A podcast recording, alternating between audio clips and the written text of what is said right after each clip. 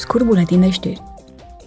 O delegație a Comisiei pentru Transport și Turism se află în Italia pentru a evalua progresele realizate în cadrul proiectelor transeuropene. Eurodeputații vor vizita Genova, un important port european pentru tranzitul din Marea Mediterană, apoi Florența, un centru turistic de însemnătate. Din programul lor face parte și o vizită la compania internațională Hitachi Rail, care produce trenuri inovatoare de mare viteză. Membrii ai Comisiei pentru Dezvoltare s-au deplasat la Nairobi pentru a evalua impactul sprijinului oferit de Uniune asupra obiectivelor de dezvoltare ale Keniei.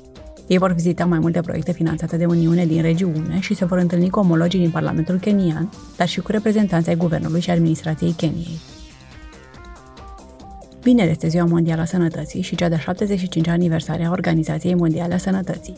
Anul acesta a fost aleasă tema Sănătate pentru toți. Cu această ocazie se vor trece în revistă realizările din domeniul sănătății publice care ne-au îmbunătățit viața în ultimii 75 de ani. Totodată vor fi încurajate inițiative care oferă soluții la provocările prezente și viitoare legate de sănătate. Uniunea Europeană a elaborat în domeniu politici menite să protejeze și să îmbunătățească sănătatea cetățenilor, să modernizeze infrastructura de sănătate și să crească eficiența sistemelor de sănătate din Europa.